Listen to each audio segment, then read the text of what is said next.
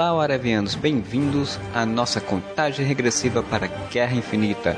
Estamos aproveitando os últimos momentos antes da estreia de Vingadores Guerra Infinita no dia 27 de abril para fazer um revival, né? Trazer de volta os podcasts em que a gente comentou os filmes da Marvel nesses 10 anos, né? Porrada aí de filmes, um monte de história comentada, um monte de horas de podcasts. E nós estamos trazendo todos eles na íntegra e novas postagens, porque tem muita gente que não acompanha o Areva desde sempre não chegou a ver esses podcasts, a gente está trazendo de volta. E você, o que, é que acha desses 10 anos da Marvel no cinema? Deixe sua opinião. Entre lá no nosso Facebook ou nosso Twitter. Mande e-mail para contato.areva.com ou deixe no seu comentário nas postagens dessa nossa contagem regressiva.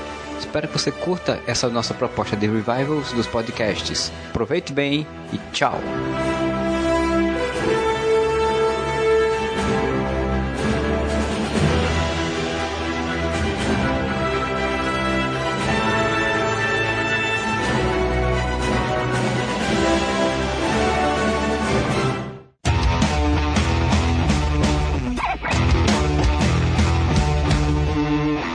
Avante, Warevianas! Estamos aqui para o podcast Wareva sobre o filme dos Vingadores. Você é baixa renda, ainda não viu ainda, sua cidade não chegou, você não baixou. Você sabe que se você ouvir, você se fudeu, né? Salve aí no seu, seu MP3 aí e ouça, ouva depois de ver esse filme que eu diria até que, na minha opinião já, é obrigatório ver no cinema. Participante de hoje, além de mim, está aqui o senhor Marcelo Soares. É, e guarde sempre suas figurinhas de álbuns, viu? É importante. Tudo bem, de amarelo? Eu, e aí, beleza? Não. Meu primeiro nome é Agente. Tiago Moura. E eu quero o um filme da Viúva Negra e o Gavião Arqueiro. Vini. Eu não sei a opinião de vocês sobre o tema hoje, mas eu sou obrigado a deixar aqui registrado que tudo aquilo que vocês falarem eu concordo. E seu Luiz Modeste. Deus livre da corte. Então, pessoal, todos aqui, nós sete, hoje tá lotada a bagaça. Vimos já o fundo dos Vingadores, né? Ninguém fez resenha pro blog, mas esse podcast tá saindo, acho que já saiu alguma resenha, né? Pelo menos é, vou fazer. uma alma caridosa. O... Eu, vou, eu vou fazer um, um print lá do que, do que você fez lá no MDM, junto com o do Omelete, vou misturar tudo e vou colocar no Arena. É, vai pegar todas as opiniões, vai concordar com todas e vai fazer.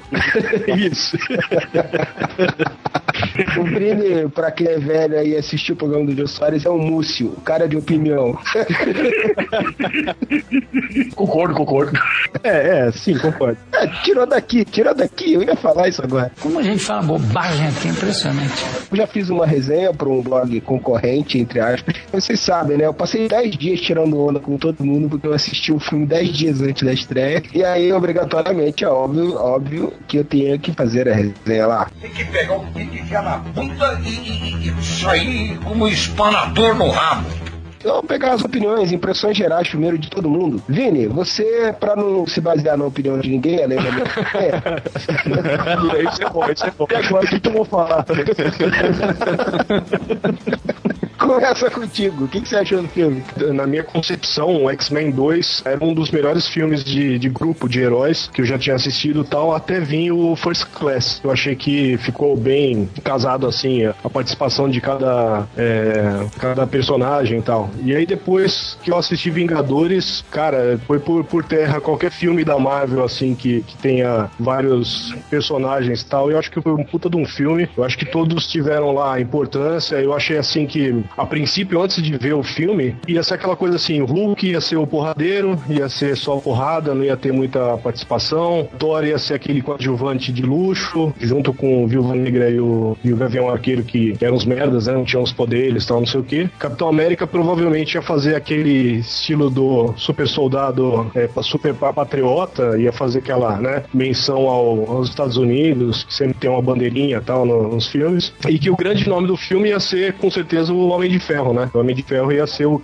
da, da, das grandes tiradas, que ele ia sustentar o filme nas costas. Assim, Homem de Ferro e seus incríveis amigos. É, isso. É, eu achei que fosse bem por aí. Cara, eu fiquei totalmente impressionado, assim, com o que o Joss Whedon fez no, no filme. Ele tem participação de todos. Eu achei que o filme é, rodou muito em cima do, do Thor, né? E do, do Loki. Isso foi bom. Foi, acho, que, acho que foi o último filme, né? Antes dos Vingadores, foi o Thor, né? Não, Capitão América. Capitão América, isso. É, não, mas Capitão América também foi numa outra época, né? Que tava mais ligado à atualidade, assim, era o, era o Thor. Antes de falar de, desse, desse ponto, queria dizer que Viúva Negra e, e o, Gavião foram muito, muito bem utilizados no filme. A participação deles foi, foi muito boa, assim, em todas as, as cenas. É, teve alguns deslizes, eu acho que na, na, parte do Gavião, que depois a gente pode comentar. Mas acho que o grande nome do filme, assim, foi, além do, do Tony Stark, do, do, do Homem de Ferro, foi o Hulk, cara. Que o Hulk matou a pau nesse filme e, assim, se fizessem o que fizeram no filme dos Vingadores com o Hulk anteriormente, todos os filmes do Hulk iam ser bem legais. Cara, eu gostei demais do filme. Eu quero, eu quero deixar gravado aqui o meu agradecimento ao Sr. Mark Ruffalo por calar a minha boca. Pode eu queria dizer, eu queria deixar gravado aqui no meu HD esse computador, depois desse filme.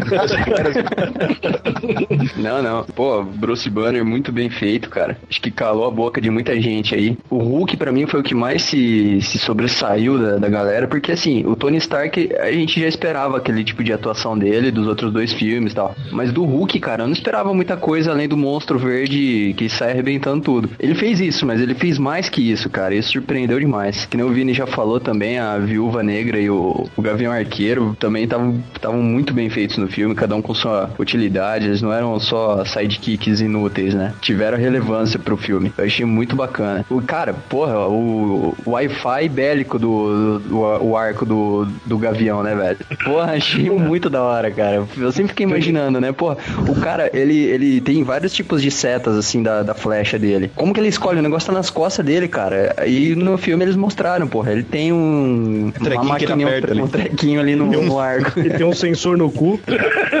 Vamos chamar assim, um trequinho que ele aperta ali no arco. Eu ia chamar o Modeste agora pra poder ter pro, propiciar o primeiro momento, né? Bizarro, né? Selo Modeste, né? É, mas o Vini já tratou de falar do cu do Gavião Arqueiro antes disso. Muito já obrigado. Quebrou o protocolo, quebrou o protocolo. Acho que todo mundo já falou das qualidades, de como o filme é legal, de como o filme é bacana, de como o Marco Paulo calou a boca de todo mundo, e como o Chris Evans continua calando a boca de todo mundo. Acho que ninguém ah, aqui vai, vai achar que o Chris Evans destoou. Eu fiquei pensando que tem um padrão nisso. Eu saí com os filmes Vingadores com a sensação, eu já vi isso. É um grupo de heróis que tá agradando todo mundo, desde o mais fervoroso nerd ao mais completo leigo. Esse fenômeno eu já vi antes em 2001, que foi Senhor dos Anéis. Muito parecido, assim, o lance de um filme de grupo que agradou a todo mundo, que era uma surpresa. Quem não era nerd não esperava, tinha expectativa de ser bom, e quem não era nerd, que não conhecia, foi e achou deslumbrante, assim. O Vingadores é o novo Senhor dos Anéis no cinema. E vamos agora só esperar, porque infelizmente, ou felizmente, lançou apenas três livros que nem Senhor dos Anéis. Dá pra fazer quantos Vingadores eles quiserem. Então dá pra fazer o hype que eles quiserem ainda por um bom tempo. É, o, o Jr. já falou que ele faz o Tony Stark de bengala, já na cadeira de roda, ele não quer que ninguém substitua ele. O Downey Jr. não tem essas frescuras, né, cara, de Christian Bale. Aí eu não vou mais fazer o Batman porque eu não quero ficar marcado pela imagem do Batman. Ele Mas... tá cagando, tão me pagando, eu acho maneiro, eu vou fazer mesmo. É só meter um botox nele e Ai. a cara dele e botar dentro da armadura, rapaz. É, não é, é que mas o, o, o Schwarzenegger, o Schwarzenegger com essa idade vai fazer filme de ação, cara. Não, o Downey Jr. vai ficar até os 70 anos fazendo isso, cara. Ninguém me tira que aquela camisa do Black Sabbath que ele ficou no filme é inteiro é dele. É dele, dele, dele, dele, dele. Ele vai fazer o Homem de Ferro até ser o tiozinho de ferro. Ele já é meio tiozinho de ferro, até ser o vovozinho de ferro. Tá interpretando ele mesmo, tá se divertindo pra caralho, ganhando mal dinheiro, porra. Se o álcool não acabar com ele antes. Baby, então as rodas que eu sou cabarrão. Deixa eu ver na molhada elogiar o filme já, né, velho? Acho que o Josué não conseguiu. É, Quem? O Josué? O Josué. Josué. Ô, Josué. Josué. Tremenda, Josueldon. Kenneth Ana Maria Braga. Já temos o inimigo do, do, Homem de Ferro, o Justin Bieber, e agora é o Josué. Acho que ele conseguiu sintetizar, assim, cara. Esse filme que ninguém esperava que, que fosse possível acontecer, tá ligado? Veio de um, de um trauma muito grande com X-Men 3, né, cara? Que era uma porrada de gente, uma puta, cara, tem muito mutante, vai ser legal pra caralho. E foi uma bosta, foi um roteiro furado, ninguém teve destaque, aí não sei o, o Jackman, mas mal comparando assim, cara, ele conseguiu dar um outro patamar de filme de heróis. Você sabe que eu tava conversando com uma amiga minha e ela falou, porra, cara, eu nunca gostei dos heróis da Marvel Marvel, do Homem de Ferro, eu nunca acompanhei. A partir do, do, do, dos filmes, eu comecei a me interessar pelos, pelo gibi, pelo Capitão, pelo Thor, ou porque eu gosto da história, ou porque a amiga dela falou que é legal, outra falou que o cara é bonito. Tá agregando muito mais gente pro lado da Marvel, de mercado mesmo. Porra, tá dando um, um cacete na DC, na Warner, cara. A Warner não consegue fazer, né, cara? Então, só, porra, agora vai ser o filme da Liga tal, não sei o que. Você fala, pode até ser o filme da Liga, mas vai ser só um filme a mais de heróis da Liga. Vai ser um filme independente da Liga da Justiça, não vai ter ligação nenhuma com os outros anteriores. Não, o que a Marvel fez de pegar todos os filmes e começar a casar até entrar os Vingadores foi perfeito, cara. Só que, Duende, eu não sei se você notou, Duende, que o, o número agora no Vingadores está muito maior do que foi nos outros filmes. Ah, tá uma comoção, assim, cara. Tá foda, assim. Onde você vai, a gente de Vingadores. É, eles conseguiram criar, através dessa brincadeira de ficar montando filme por filme, uma expectativa fodida. Não só em quem lê quadrinhos, mas em todo o público, né, cara? Todo mundo ficou naquela porra. Um filme que reúne todos aqueles personagens de filmes diferentes. Sabe que eu tava falando com, com a Pin, né, cara? Que até concordo com o Modesto também, que ele falou quem era leigo e quem era fã assistiu o filme e saiu satisfeito. E quem era fã, que esperou isso, sei lá, desde 14, 15 anos, que vai na banca e compra o, o gibi lá e se fode vendo os arcos e acompanha uma porrada de saga. E um dia para e fala, puta, cara, pensou, reunir todos esses caras no cinema. Quem é fã sai de lá, assim, absurdamente satisfeito, cara. Olha, assim como eu coloquei na minha resenha, uma coisa que eu achei interessante do, do, dos Vingadores é porque ele faz totalmente oposto ao que nos últimos 10 anos a gente se acostumou a ver, né? Que é com Batman, com, até com os X, primeiros X-Men, com Homem-Aranha, que era aquele filme mais sombrio, aquele herói mais dramático, mais cheio de conflitos. E o filme dos Vingadores tem uma profundidade nesse sentido, assim, de alguma questão de conflito, mas ele é mais aventura, né? Aventura é diversão mesmo. É tipo, você tem ali a base de cada personagem tá com algum conflito, conflito, com algum drama, porém, se desenvolve bem. Ele é assim, ação, uma história bem típica de quadrinhos mesmo, né? Quem é fã, como o Doente falou, foi ótimo porque você já é acostumado com esse tipo de, de ação. Eu achei um, um dos maiores méritos do filme. Você chegar, sentar, assistir, se divertir, rir, terminar e você sair, porra, eu quero ver esse filme de novo. Porque é bom de se ver, né? Aliás, o Chris Evans, ele, ele falou isso, né, cara? Ele falou que os Vingadores, quando ele veio aqui pro Brasil, ia ser um filme aventuresco e tal, e que um filme de, de heróis não precisava ser sombrio como o Batman para ser bom. Não tenho nada contra o filme do Batman, que é bom também, mas é, é legal ver essa, isso aí no cinema, né? É diferente. Queria reiterar aqui duas coisas que foram faladas. Tipo, na comparação que foi feita com X-Men, eu acho que pela primeira vez, é, em questão de filme de super-herói, né, já que é esse o, o, o tópico, conseguiram fazer um filme de equipe, porque até então nunca tinham feito um filme de equipe, né? X-Men não é um filme de equipe. X-Men é um filme do Wolverine convivendo com os X-Men, não é um filme dos X-Men. O X-Men First Class também não é um filme de equipe, é um filme do Magneto e do Xavier treinando um bando de pivete. E aqui eles fizeram um filme de equipe, em que cada personagem tem a sua importância dentro da história. Tipo, um vai complementando o outro, não é como foi falado Tony Stark e seus amigos. Todos os personagens têm alguma importância na trama, no roteiro. O que eu tinha muito medo, cara, antes de ver esse filme, é que por causa da, da fama do Downey Jr., por causa da, do sucesso dos filmes do Homem de Ferro, o Tony Stark ele carregasse nas costas a trama, e ele não carrega. O Tony Stark tem uma participação importante na trama, mas tão importante como qualquer um dos outros personagens. O que carrega a trama é a trama em si. A história vai, vai, vai se levando sem precisar de ter um protagonista, sabe? Isso, isso é feito em seriado com, muito, com muita frequência, né? Tipo, tem vários protagonistas e isso sempre foi feito em série. E o Joss Whedon, até por ter um, uma grande experiência em seriado, ele conseguiu transpor isso pro cinema, cara. Eu achei isso a maior boa sacada do filme. Como é que e é a o nome outra, dele? Joss Whedon. Josué. Uh, Josué, o Josué. Eu gostei do Josué. Ô, é, ô Moura, você me desculpa, mas eu concordo com você, viu? Tá? Se não pudermos proteger a Terra, tenha certeza de que vamos vingá-la. Foi falado ali da- dos públicos diferentes, né? O público nerd e o público leigo que foi assistir o filme. Eu assisti já duas vezes os- o filme dos Vingadores. A primeira eu assisti no dia da estreia com um bando de amigo meu nerd, que viu todos os filmes, que lê os quadrinhos, que acompanha desenho animado, que sabe tudo sobre o universo Marvel. Cara, assim, ó, todo mundo achou sensacional, é óbvio. E lógico que tinha mais comentários do tipo, caralho, Thanos, sabe? Uma amiga minha perguntou, nossa, o Rambo vai aparecer no filme? Nossa, que pariu. Pior, teve um amigo meu que falou assim, porra, foi esse aí que matou o Superman, não foi?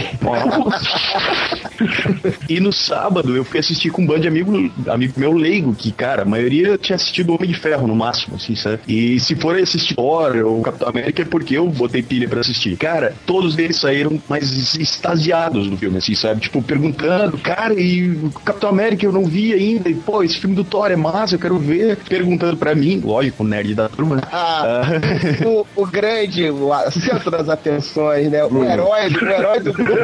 É, cara, eu falei, né, pô, vai ter continuação do filme do Capitão América, do Thor, do Homem de Ferro. Porra, e do Hulk, cara, do Hulk não tem nada planejado. Pô, cara, eles ficaram putos da cara quando souberam que não ia ter Mas eu acho que agora, depois dos Todo Vingadores, mundo acho que ficou, ficou fã do Hulk do, depois É. Foi anunciado agora, em 2015. E você sabe que uma coisa que me impressionou bastante no Hulk, cara, os caras fizeram a cara dele muito parecida com o do Ma- Mark Ruffalo, cara. Eles, o, o trejeito, assim, o rosto dele, alguns sinais assim, você você reconhecia o ator. Foi a Veta que fez os efeitos, né? Sim. Foi a Veta que fez os efeitos. Isso significa que? Que eles são bons pra caralho. Não tira da ILM e põe pra Veta, porque os dois Hulk anteriores é da ILM. Essa Veta, sei lá, fez o Smigo. É, as Veta fez Senhor dos Anéis inteiro. Então é. É, então até tá, tá explicado, então. É, tá explicando. Cara, porque assim, eu vi uma foto do Hulk antes de ver o filme, os caras fizeram a barba por fazer né, nele e, e pelo no peito ainda, cara. Ah, tinha que ter um viado, algum viado. Ah, ele tinha os outros eram depilados. Não, mas é, é- fica mais crível, né, velho? Fica mais a pele, assim, essas coisas, os caras. Eu nem reparei nisso, cara. Será? Ah,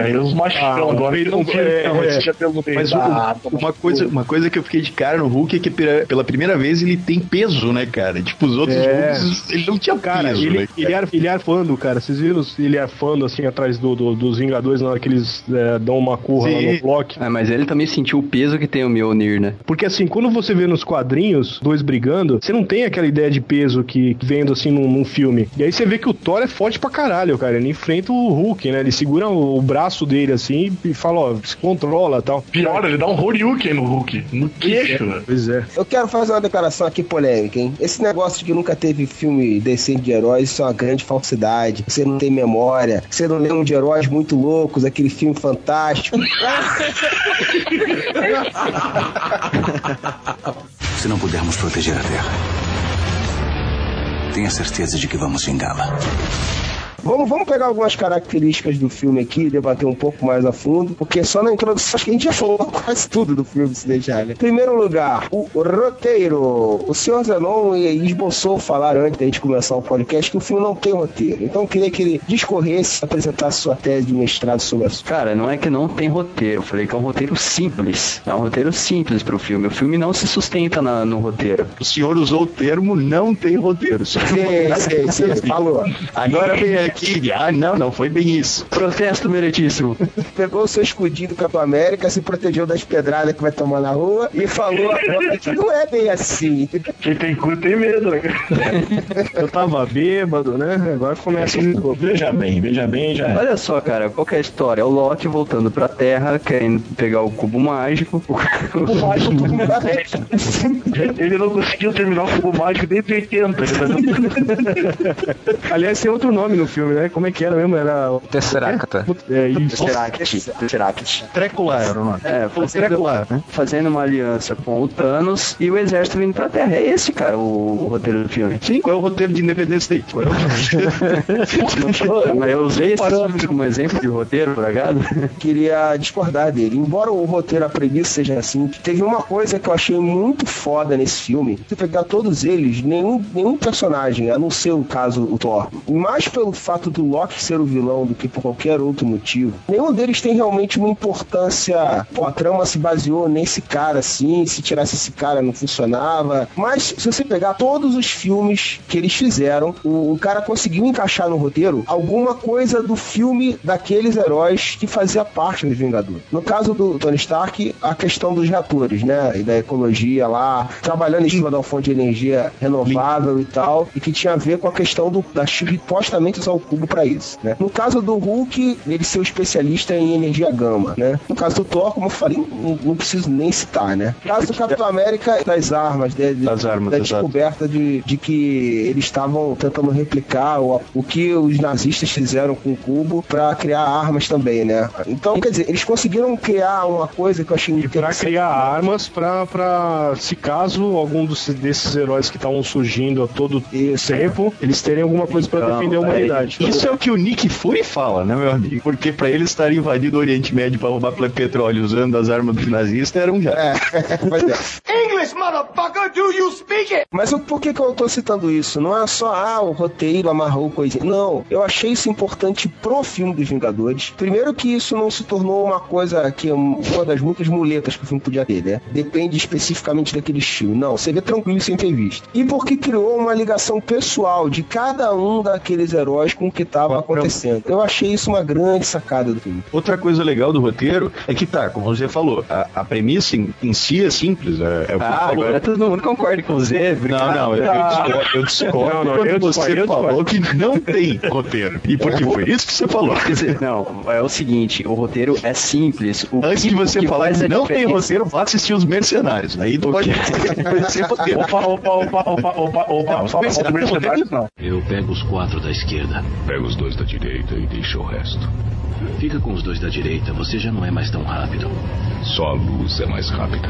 Mas olha só, o que faz a diferença no filme dos Vingadores é o desenvolvimento dos personagens, cara. É a mesma coisa do, do Supremos, da HQ Sim. do Supremos. Antes de você me interromper, era isso que eu ia falar. O legal é que a trama é simples, mas daí ela dá margem para que o roteiro trabalhe em cima da, da- da motivação de cada personagem e da interação deles. O grande mote do filme, na verdade, é eles formando a equipe. Existe pretexto, que é o plano do Loki, e- mas o grande mote, é o que todo mundo foi ver, é a formação da equipe. Casou muito bem com a primeira aventura da, nos quadrinhos dos Vingadores, da, do Jack Kirby. Tretavam no começo, tal, por causa de ego, tal, essas coisas, e depois eles viram que, por um bem maior, eles teriam que, que se juntar, né, pra, pra defender a Terra. Alguém, alguém mais assistiu dublado? Não. Imagina. Deus me livre. Eu vi, du- eu dublado, cara, mas tá checado a dublagem até que não ficou tão ruim. Eu já tinha visto outros filmes da Marvel dublado. Fui ver Thor dublado e Homem de Ferro fez dublado e não tava ruim também. Ah, mas eu queria ter ouvido, ouvido o Capitão América falando Hulk Smash. Hulk esmague osso. Podia ser pelo menos só Hulk esmaga, né?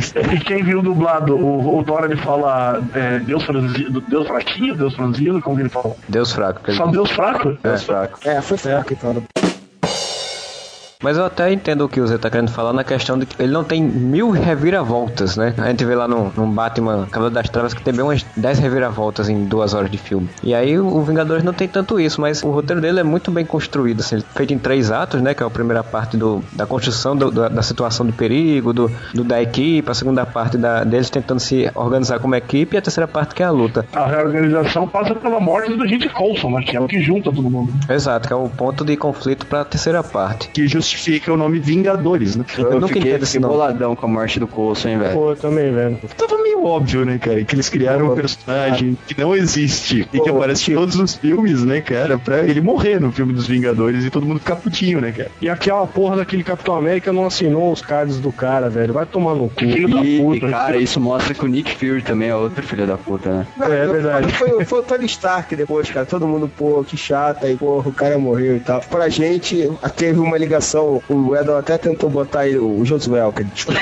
É, botou ele como um nerdão e tal, até pra criar ainda mais essa, essa importância da morte dele, né? A identificação. Pô, pros caras lá é mais uma gente, assim, né? Eu achei maneira a reação do Tony Stark, que já tava com ciúme do cara. Você é um babaca. Porra, tentou assim, ah, toma Não, no mas eu, eu entendi diferente, Freud. Eu entendi que, pô, o Tony Stark nunca ia dar o braço a torcer que tava tristinho, tá ligado? Ele, ele tava muito puto da cara com a morte do, do Coulson. Tanto que ele falou, "Ah, ele tô um zoando, babaca." na verdade, na verdade ele tava matutando e tal. Eu acho até que ele incorporou aquela ideia pra reforçar a, a união do pessoal, né? Não dá pra você saber, né? Porque assim, é um filme muito, muito, muito grande, com muito- muitos personagens. Não dá pra você aprofundar no psique de todo mundo, né? Foi, foi bem mostrado o tempo de tela de todo mundo. Mas ali não dá pra você saber se ele realmente caiu na, na conversa ou se ele usou aquilo pra não. Eu entendi né, que ele caiu na isso. conversa. Ele caiu na conversa do, do Nick Fury como todos os outros, cara. Sim, caiu. Assim como o Loki caiu na conversa conversa da Viúva Negra. Retornamos o podcast anterior, o, o Jensen lá morreu. Ele falou: caralho, o cara morreu, preciso fazer alguma coisa com essa porra desse, desse poderio todo que tem na mão, virou de ferro. Foi pro, pro segundo filme, lembrou do pai dele que morreu, resolveu o sistema lá do, do reator, melhorou, fez o upgrade na,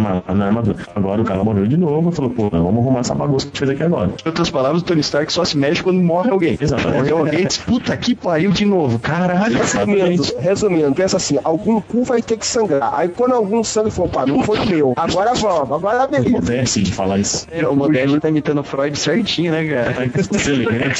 O Freud perdeu a compostura hoje. Ele tá tão fãzinho. Ele... Mas só eu notei os cards, que eram todos desenhos do Jack Kirby, tirando a foto lá do, do Capitão América dando tchauzinho. Esses eram todos desenhos do Jack Kirby. É, eu, eu, eu, eu também reparei nisso aí, cara, mas. É, Quem que eu sabia que era o Vini que ia concordar, cara? Parece até o desenho dele, mas eu acho que não é, velho, porque teve uma treta, né, antes do, do, do filme, os caras falando, é, o Stan Lee falou que ele não saberia como colocar o nome do Jack Kirby no, no, no filme, né, no, no- nos créditos do filme. Parece como, como criador assim, dos personagens. Tipo, Ah, sim, sim, nisso, e A nesse diferença é que o Stan Lee tá, tá vivo aí até hoje, envolvido com a Marvel, então ele, ele ah, é produtor executivo de todos esses filmes, porque ele não faz porra nenhuma, né? Fala verdade. Produtor executivo, tipo, ele co- coça o saco e faz ok, né? Não precisa fazer mais nada, você velho, cara. Porque mais todo mundo vai chorar, velho. Assim, o roteiro, embora o Marcelo concordo com ele, não é aquela carrossel de reviravoltas, eu acho que não cabia mesmo, até porque é muita coisa. Mas tem as suas sacadinhas legais ali. É o do grupo ter, ter envolvido uma certa, entre aspas, conspiração ali do governo, de não querer fazer aquilo, e o Nick Fury dar uma força barra e tal. Uma coisa que passou desapercebida, falando de roteiro, foi a volta do Thor pra Terra, né? O Thor fala do começo que ele veio só pra buscar o Loki. Mas e tem uma hora que o Loki fala pro Thor: Ah, o grande pai deve ter expendido muita energia pra conseguir mandar você pra cá, sendo que ele não pode mais usar a Bifrost. Energia negra, ele fala uma parada. Energia negra, ou coisa do tipo. Quer dizer, eles fizeram uma macumba lá que deu muita energia. Eles mandaram Imagina o frango que mataram, cara. O frango que mataram. um frango lá da terra do gelo, lá, um frango gigante. Mataram, botaram ele numa vela de sete dias e ele veio pra terra. Não, lembrando que no, no fim do, do filme do Thor, o porteiro lá, ele fala, o, pro, ele fala pro Thor que aquela não era a única forma de, de ligar Asgard à Terra. Quem não viu o filme do Thor meio que não, não, não entende nada daquilo dali. Nem tem importância isso, né? Nem entende que aquilo ali é um problema. Mas pra quem viu o filme, sabe que o Loki sabe como fazer isso, né? E se o Loki sabe, o Odin provavelmente, né? Deve saber que tem uma mutreta pra isso também, né? É isso que ele fala. Cara, gastou energia negra lá pra caralho pra conseguir trazer você, né? Pra não deixar um furo, um buraco, ele, ele joga um miguezinho. Tem outras formas de chegar. Passa um coletivo aqui do lado do castelo, duas horas. É pinga-pinga, demora um pouco. Se não pudermos proteger a Terra, tenha certeza de que vamos vingá-la. Não é exatamente um furo, mas é uma coisa que eles deixaram de aproveitar que eu achei legal quando o, Thor tá lutando com, com o Homem de Ferro, que ele dá um raio no Homem de Ferro e a armadura dele fica 400% de capacidade, e que o Homem de Ferro, pô, fica felizão, né? Agora vai. Então eu acho que eles podiam ter usado isso na batalha também ali. E, é só eu que sou burro? Ou alguém também, durante o filme, eu, eu me toquei depois, beleza, tá? Eu achei que isso poderia ter sido melhor explicado e tal, né? Ou então eu que sou burro mesmo.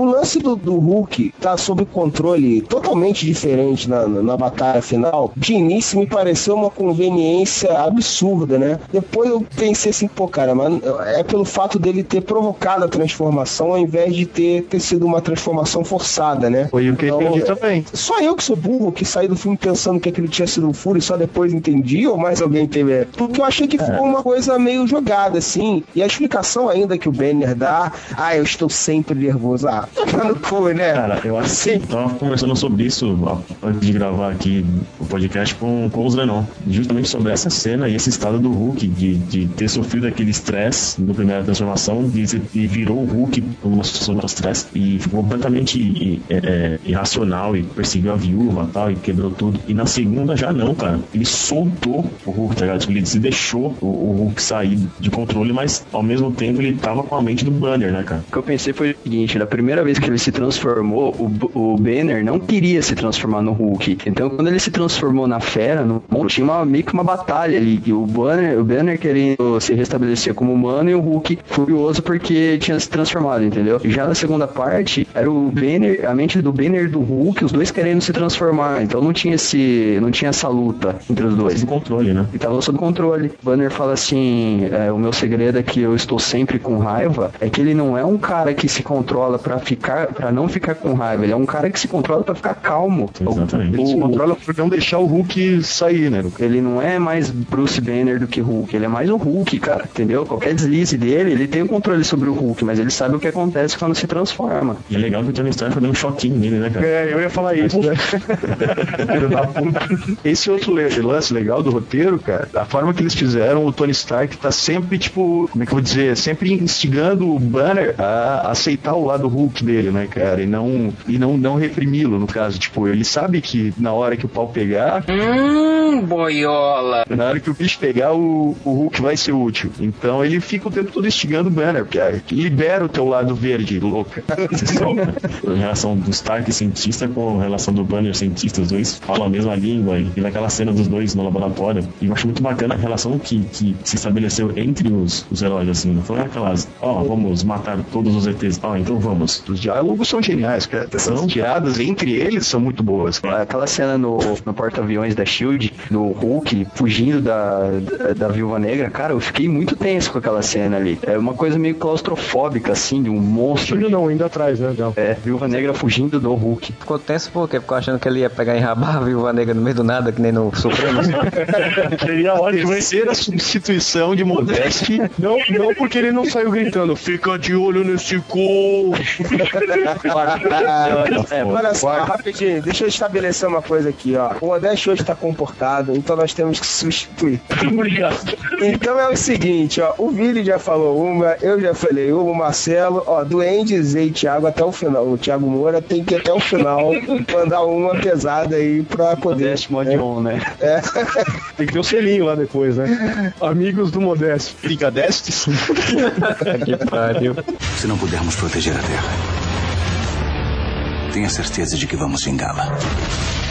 Já, já falamos um pouco do roteiro, vamos falar um pouco das atuações agora, né? Como vários já falaram aí, o, o Josuel conseguiu, conseguiu dividir bem aí o tempo de tela dos personagens, dar um certo destaque para cada um. Vamos começar falando do Hulk, que tem a ver com o que a gente tava falando agora, e foi o que todo mundo, né, saiu boladaço. Falei, pô, o Rufalo me surpreendeu e tal. Eu realmente achei que o Rufalo saiu muito, se saiu muito bem. Achei o, o fato de ser um, um cara que aceita mais a situação dele, embora tente controlar, aceita mais a situação dele ficou um personagem, para esse filme, pelo menos, mais interessante, né, do que o eterno fugitivo amargurado, como a gente sempre vê o Hulk, né, no cinema, na TV. É uma, é uma visão legal, mas achei legal essa mudança, né? E só não colou muito essa história assim, por mais que o cara tente controlar aquilo ali, aquela falinha dele eu continuo não gostando, né? Ah, eu tô nervoso o tempo inteiro. achei que ali é, ficou meio. estuou um pouco para mim do, do restante dos diálogos do filme que eu acho que eu acho muito bons. Eu gostei muito da atuação do Rufalo. Sabe o que é legal na hora que ele fala que ele tá nervoso o tempo inteiro? Que aparecesse lá o Juca de Oliveira, tá ligado? Ó, então você toma maracujina.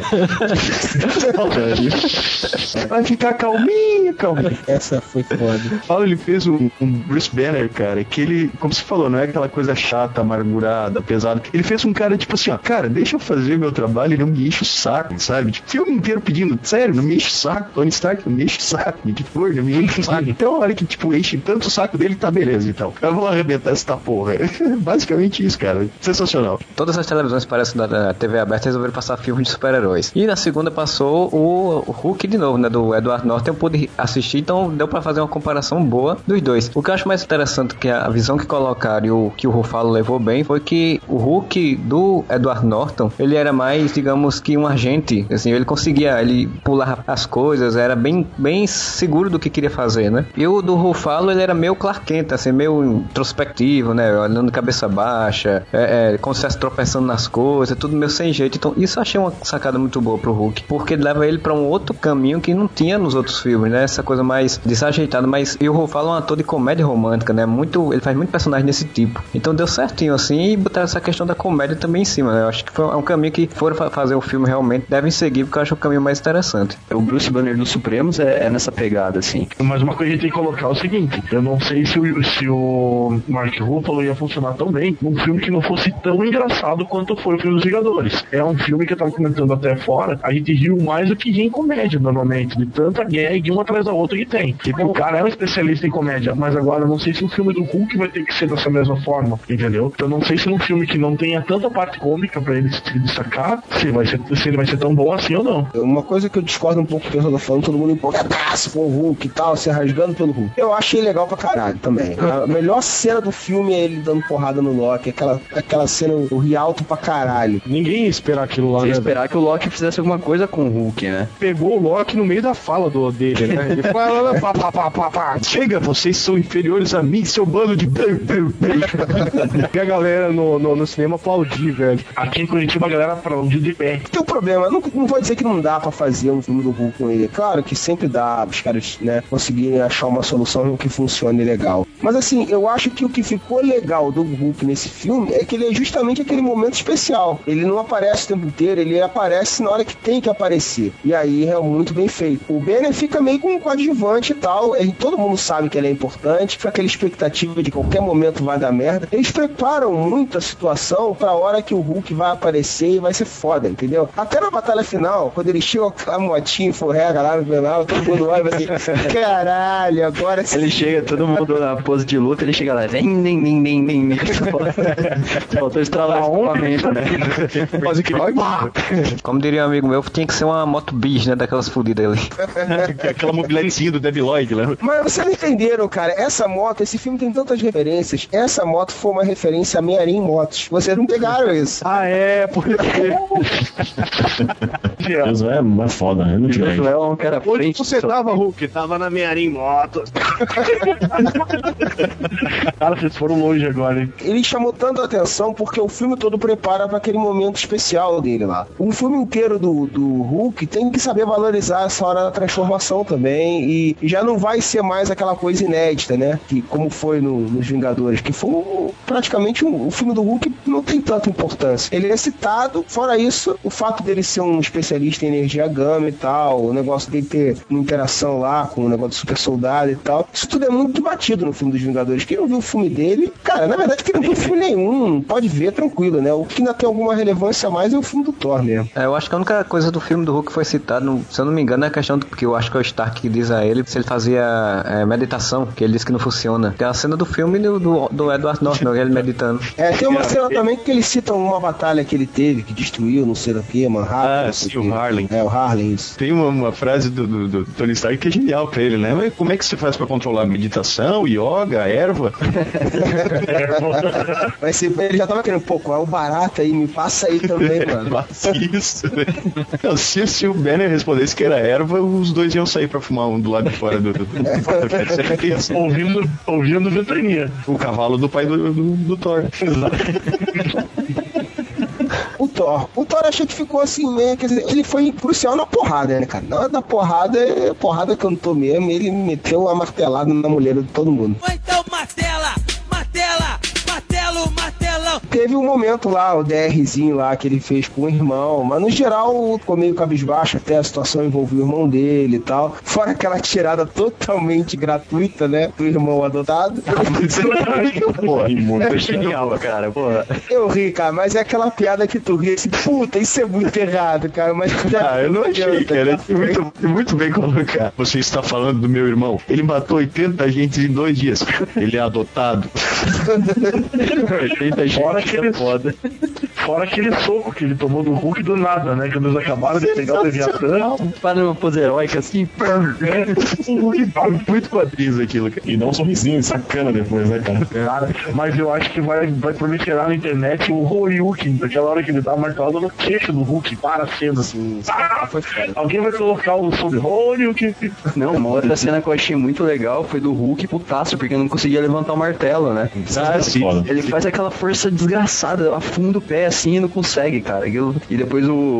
O Thor só passa a mão O assim, Thor, né? o Thor levanta o, o Mjolnir e tenta, tenta dar tipo um mata-leão com o martelo, que eu não ia conseguir tirar o martelo, né? Foi tipo a mesma jogadinha do martelo no, Thor- no peito do, do Loki, assim. E o Robert Downey Jr., como sempre, né, arrebentando. Cara, esse roteiro foi, foi muito na, na mão pro Downey Jr., né, fazer o show dele. Porque é muitas piadas, né, cara? Ele nunca teve tão sarcástico e tão filha da puta, né? Se soltou mais esse filme. É, não, é o melhor, melhor versão do Tony Stark até agora, né, cara? Tipo, o roteiro tava ali pra ele, pra ele ficar largando piadinhas sacanas o tempo todo em cima de todo mundo, né? E Sacanagem, eu, só nas pernas da Pepper Potts, cara. Tava uma delícia aquilo. eu achei uma coisa legal também foi eles terem incluído umas duas cenas com a Pepper Potts, tipo, citarem a Jane Foster, tá ligado? Tipo, situarem assim que não é uma coisa à parte, né? E, pô, a cena inicial com ele com o ciúme do, do, do agente Coulson é muito legal, cara. O primeiro nome dele não é gente? Fio, da onde saiu o fio? Como assim?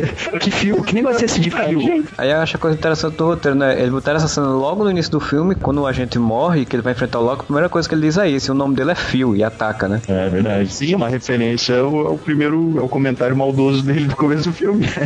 e, na verdade, tem uma redenção do Tony Stark também dentro do filme, né, cara? Porque uma coisa que eu achei interessante também é que quando eles não se conhecem, né, que eles só sabem a fama de cada um, você pode ver que eles ficam se julgando ou se diminuindo uns aos outros exatamente pelo estereótipo em que e isso a gente vê muito no diálogo entre o, o Tony Stark e o Capitão América, né? Que o Steve Rogers eh, fala pra ele, pá, um cara de armadura, tirando isso você é o quê? Aí tem aquela clássica que todo mundo viu no trailer, né? Playboy, bilionário, gênio e filantropo. Exatamente. Capitão América é genial, isso aí não É isso que eu ia dizer. Eu já vi pessoas sem isso que são 10 vezes melhor do que você. Você é o tipo de cara que só quer defender a si mesmo. E daí o Tony Stark vai de volta. É, você tem o que de especial? Tudo de especial que saiu de você veio de dentro de um frasco. Quer dizer, eles não se conhecem, eles não sabem qual é a, a natureza de cada um, né, cara? O Capitão América se tornou o Capitão América não porque ele foi, que nem a gente falou no podcast passado, porque ah, ele era o cara mais foda e ganhou. Não, porque ele era o cara mais digno a se tornar o Capitão América. sabe então de que o Capitão América, todo mundo sabe, o cara é Não uma mas, não, mas ele não sabe, é, tipo, quem era o Capitão América antes de se É, tornar não o sabe Capitão quem era, ele não O cara do soro super soldado, ele tá falando no frasco. Você É, sim, soro super mas- soldado, não? Mas essa Capitão ele não conviveu com ele, né, doente? Tem. Exatamente. Ele veio do Ah, frasco e ele nasceu de proveta, né? Todo, é. Todo mundo conhece o Capitão América. Ninguém Sim, conhecia o. Steve Rogers franzino de antes da, da, da transformação. Não, entendi isso. E a redenção acontece exatamente quando o Tony Stark praticamente se sacrifica para, né, teoricamente se sacrifica para salvar todo mundo. Então acontece uma certa redenção dele dentro dessa, desse diálogo do, do Capitão América. Alguém acreditou que ele ia ficar lá dentro daquele portal? Sério, sério.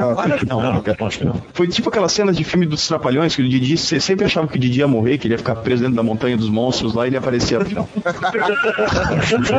Outra referência do Josué, ele é craque. Um- Uma coisa que eu achei legal também foi, foi o Tony Stark conseguir entender o ego do Loki, né? Por ser igual a ele, né? Quando ele põe aquela sabona no pulso, aquela pulseira metálica, aquela pulseira magnética sabona. É a pulseirinha do equilíbrio da Nike. Power Balance, Power Balance. Isso. cara, mas aquela armadura Mark 7 foi muito foda, cara. Armadura em forma de, de cápsula, né? Puta, velho. Pulseira Wi-Fi, né? Senhor Gavião Arqueiro, cara, assim, não teve realmente como mostrar muito do cara, né? Eu achei legal que logo na primeira cena mostra que ele tá de longe, olhando lá, e fala assim, cadê o, cadê o, o Gavião? Falei assim, tá lá no puleiro dele lá. Deram uma certa... Foi uma tiradinha que eu achei legal, como muitos tem no filme. E tentaram criar meio que o lance dele, dele se vingar de ter sido controlado, né? Que a motivação dele pessoal no filme ficou bem superficial e tal, mas ele até que se saiu bem na ação. É um personagem que não tinha o que ficar inventando. Os caras deram um destaque grande pra ele na trama, cara. É, porque se não fosse isso, ia ser o quê, né? Não tinha o que o Gavião fazer, né? Ele ia ser um coadjuvante bosta, filho. Eu só sei que as flechas dele são melhor no- nesse filme do que tudo que foi mostrado do arqueiro verde no Smallville. Então vamos, comer- vamos comparar com o Smallville também, essa sacanagem. É, porra, aí tá Ah, E tem uma cena falando do Gavião também, do Gavião, aquela um monte de, de, de ET voando assim pra baixo na cidade e tal. E, tipo, ele falando com o Tony Stark. Acho que é com o Tony, né? Que ele tá falando que, tipo, ele joga a faixa pra trás assim, nem vê quem tá tirando assim. Ele, é, tá, eles estão indo na sua direção. Eles são péssimos de manobra. Tira pra trás. É sensacional, cara. Não, e a, ce- a cena também que ele atira no Loki e o Loki pá, agarra a flecha no ar e a flecha explode, né? Ele volta. Puta, aquilo foi, muito bom. O Loki se fode muito durante o filme. né? Não, o Loki Inclusive, é essa, toda essa hora, sequência cara. é foda, né, cara? Parece um herói entrando na cena do outro, assim, eles interagindo junto, a câmera girando. É absurdo essa cena, é absurdo. E o 3D foi muito bom nessa cena. O 3D ficou perfeito, assim. Foi foda. O 3D aqui da minha cidade é uma merda. Mas uma coisa legal, que uma saída boa do Josiel, cara, foi. Na primeira metade do filme, o Gavião Arqueiro ser usado como um cara que estava sendo controlado pelo Loki. E era um cara foda, porque ele consegue destruir, derrubar praticamente o porta-aviões da Shield praticamente sozinho. Porque daí ele conseguiu integrar o, o, o Gavião na história, tipo, pra não ficar. Ah, não, temos aqui um agente da Shield. E depois, como foi falado já, a, a motivação dele se tornar ele querer se vingar por ter sido controlado. Ele ficou bêbado, fizeram o cozinho dele e ele falou: agora ele tá. Se não pudermos proteger a Terra, tenha certeza de que vamos vingá-la. Vamos falar de coisa boa? Vamos falar de, de tech... Não, vamos falar da Scarlett Johansson. Na, na boa, essa parte não vou poder falar nada, velho. Minha namorada vai assistir, vai ouvir o podcast e. Ela vai ter ciúme do personagem de filme, é isso que eu tô entendendo. É pior que ela tem, velho. É isso que é foda. Não é um personagem de filme, é o filme da Scarlett Johansson, com- totalmente compreensível, cara. Você não quer falar do que? Do close na bunda dela, hora que ela tá falando com, o- com o Loki? Eu não me concentrei na cena com o Loki, cara. Ali deu pra perceber por que, que o, o codinome dela é Viúva Negra, né? Engana assim que tinha o 3D bem feito. Essa cena é assim, é, o lance, o Loki meio que acha que tá enrolando ela, enrolando ela, sabe tudo dela e tal. E, e, de repente ela faz uma reviravolta, mas eu sei que foi foda, mas eu não entendi, cara, porque eu não, não conseguia entender o diálogo naquele momento. eu sei que deve ter sido um diálogo foda, assim, mas é. Eu sei que ela se saiu bem, entendeu? Ela conseguiu o que ela queria, mas tinha uma bunda atrapalhando a- as legendas, tirando a atenção da legenda. Sério, aquele rabo ela não ia conseguir. Ah, se bem que o Loki eu acho que, né? Isso é uma bichona! Ela lutando com peões lá russos foi, foi do caralho também, cara. Ela usou Ah, a mas- mesma tática, né? Ela, ela se Exato. deixou ser enganar, aparentemente se deixou ser levada na conversa, mas ela tava tirando a informação dos caras. É o codinome Viúva Negra, ela atrai o cara e consegue o que quer, entendeu? Sim, foi muito importante ter essa cena no início, que foi engraçado pra caramba o Consul esperando na linha. Quando ela usou de novo essa tática, numa situação bem mais complexa, né? No sentido de que, porra, o cara sabe tudo da vida dela, é um deus, não sei das quantas e tal, e ela ainda assim conseguiu. Ficou uma coisa mais crível, né? Do que se, seria muito forçado assim, ah, tomar no cu, né? Mas como vê- já tinha mostrado ela fazendo isso, ficou bem, bem legal. Você vê como tem roteiro, né, cara? Como tem, realmente tem roteiro, cara. Porque até uma cena simples dessa aí, o cara conseguiu fazer uma, uma Ele junção. vazou, ele É. vazou a cena. Legal é que o, naquela cena do Coulson lá, ele no celular, ele no celular esperando, assim, aquela cara de tédio e ouvindo o Nelson. Não, o legal é o Coulson, o Coulson falando, olha, eu tenho dois F-22 apontados, você passa, eu explodo você. Ó, tem duas coisas da Viúva Negra que eu achei interessante. Primeiro é essa relação dela com o Gavião Arqueiro. Acho que foi uma, foi uma sacada muito bem feita pra poder exatamente dar uma relevância pros dois personagens, né? Porque ali criou uma relação de, que não é explicitada, digamos assim, mas cria uma relação amorosa de preocupação um com o outro. Tanto que ela tem aquela sequência dela contando que ficou exposta quando falou com, com o Loki e tal, tal, tal. E também na questão da batalha, é uma cena que eu achei massa porque, tipo, Viúva Negra, você todo mundo sempre perguntou o que, é que ela vai fazer dando só armas, né? E aí no meio da batalha ela disse, capitão, bota aí, faz um calço aí pra mim que eu vou me pendurar naquela, na- nessas naves e sair da- porrando os caras lá em cima e derrubando a- a- as navezinhas dele, né? Então foi uma sacada bem inteligente também pra dar relevância a ela dentro da luta. E aí, você me desculpe os fãs do Capitão aí, mas porra, ele com o sonho do super soldado ficou lá embaixo e ela falou, não, vou resolver essa porra. Ele foi lá pra cima, hein? E essa cena da Viúva Negra resulta na cena mais épica de, de batalha, assim, cara. Não é da adaptação de quadrinho, é do cinema, velho. Que é a partir dessa cena que, que começa a câmera a acompanhar ela e focar na luta de cada herói, né? Que vai passando por todos eles. Sim, bem legal. É, que Puta, cara, aquilo lá é, é uma página dupla de batalha em live action, cara. Page. Sim, o, o Hulk pegando um pedaço da moto voadora lá, enfiando o Thor dando uma martelada pra explodir um negócio. O Capitão América apontando o escudo assim, o, o Homem de Ferro jogando raio e refletindo nos caras. Nossa, é uma fusão, né, cara? Cara, aquela cena é. Puta, essa cena de ação é genial, cara. Eu lembrei do, do, do, do game, cara, quando eu vi aquilo. Eu falei, pô, É total Marvel lá, esse cara. Da Viúva Negra, cara, que eu achei mais legal do roteiro, lógico, fora a bunda dela, é. é que eles realmente botaram ela uma espiã, né, cara? Tipo, em Homem de Ferro 2 tá legal tudo mais, ela ali, mas não fica bem explicitado quão foda ela é em- no sentido de espiã. E em Vingadores é, fica bem explicitado, ela é a espiã mais foda do universo Marvel, né? E conseguiram desenvolver, foi a personagem que teve em desenvolvimento, né? Tá certo que antes não tinha nada praticamente, né? A passação dela do Homem de Ferro não fala nada da vida dela. Uma coisa que eu achei legal nesse filme, por ele ser longo, mas tem muitas piadas, tem muita luta, muito tudo, mas os diálogos foram bem pontuados pra caramba, cara. Porque conseguiram botar um desenvolvimento de personagem dela, não deu pro Gavião Arqueiro, que era coisa demais, mas de certa forma até a ligação dele com ela também criou algum backgroundzinho pra ele, mas conseguiram, com poucas falas, poucos diálogos, conseguiram dar um, um desenvolvimento de personagem, uma substância maior para personagem, né, dentro de um, um turbilhão de outras coisas. Cara, eu já fiquei feliz do Gavião Arqueiro não usar aquele óculos de lente roxa de cobrador de, de lotação. Aliás, uma coisa legal no filme também é que é, eles mudaram os uniformes, né? O Thor, pelo menos, ele usou acho que uns dois uniformes. O É, botou uma manguinha de, de metal. Tem, tá? tem um, tem um lance do Thor ali que eu não entendi. Eu, eu tive a impressão que de vez em quando ele voltava pra casa e trocava de roupa, tá ligado? Tipo, no meio da- do merdeiro acontecendo. Quando ele caiu lá do, do porta-aviões, ele tava com aquela sem, sem manga. Aí quando ele chega pra, pra batalha, ele tá com manga. Ele, ele passou em casa pra trocar de roupa. Ele conjura um raio, desse raio vai fazendo essa manga no braço dele. É porque aparece todo mundo, né? O, o Gavião Arqueiro pega o arco de batalha dele, o Tony Stark vai em direção à armadurazinha, a Viúva Negra coloca o bracelete. Pro Thor não tinha como, né? Ele ir pra casa trocar de roupa. Thor abre o guarda-roupa e tira uma malha, né? É, guarda-roupa de Nárnia, né? E o Hulk vai pegar uma calça com o tiozinho segurando. Sim. Pô, mas eu achei foda ele tá de camisa roxa, cara, quando ele se transforma pela primeira vez. E essa cena do Hulk aí é engraçado porque ele cai, tá totalmente pelado. Acho que é a primeira vez em todos os filmes que eles fazem isso. Ele sempre tá com a roupa por, por cima. E o velhinho ainda tira uma piada, né? Dizendo que você é alienígena. Ele, não, não sou. Então se benza, meu filho. Você tá com a camisa roxa. You have a condition. Essa calça foi a maior que encontrei, tomara que sirva.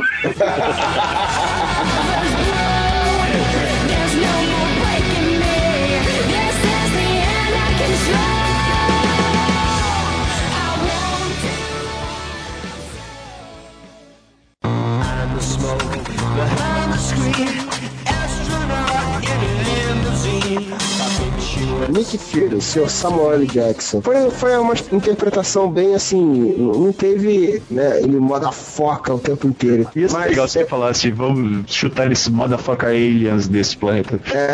Isso, cara. These motherfucking snakes on this plane. É. Imagina se ele falar, ele virar pro Loki, I dare you, I double dare you, motherfucker. Foi um pouco mais contida, mas eu acho que é o que o personagem pedia, né? Tinha falta de ter as- alguma ação envolvendo ele. Mas eu acho que por ser um filme dos Vingadores, isso foi, foi perfeito. Mas sabe o que eu achei foda do, do- do- da atuação do Samuel Jackson, cara? Ele que por ser o cara que tem mais nome ali, mais tempo de carreira, ele não quis roubar a cena de filme nenhum, ele exigiu porra dele de ter uma cena mais foda pra ele. Ele só, tipo, fez parte do filme, tá ligado? A gente vai te É, pagar então. uma babá, você só vai gravar 10 minutos por filme. Oh, beleza. Cara, ele não pode correr no filme. Tá no contrato dele. É, porque ele tá com um semideus armado, com um cajado universal ali, ele anda de frente com ele, pega a maletinha e sai andando lá com a boss, né? Tipo, é, eu Ele não pode correr, tá no contrato, cara. Ele colocou isso em contrato. Ele não vai se cansar nem pra gravar os 10 minutos dele. Ele não precisa correr, cara. Ele só parece parado, ele só anda e para.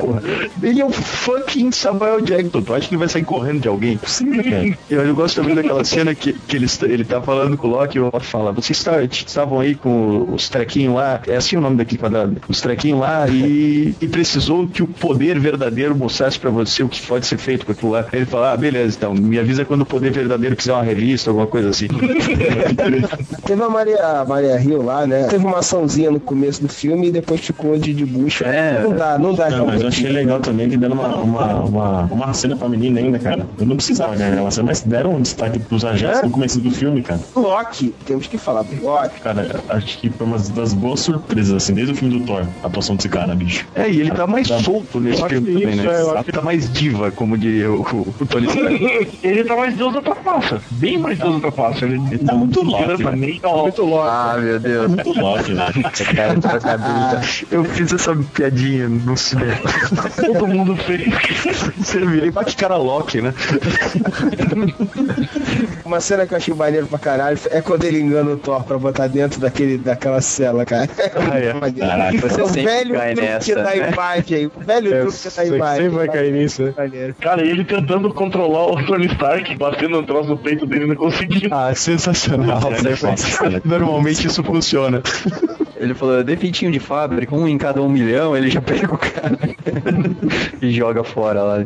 E essa cena, né, cara? Tipo, tu vê como o Josiel foi, foi, foi inteligente. Que essa cena do debate, cara, não podia ser com nenhum outro personagem que não fosse Tony Stark, né? Nenhum ia conseguir ter aquele sarcasmo, aquela filha da putice, né? Na hora de conversar.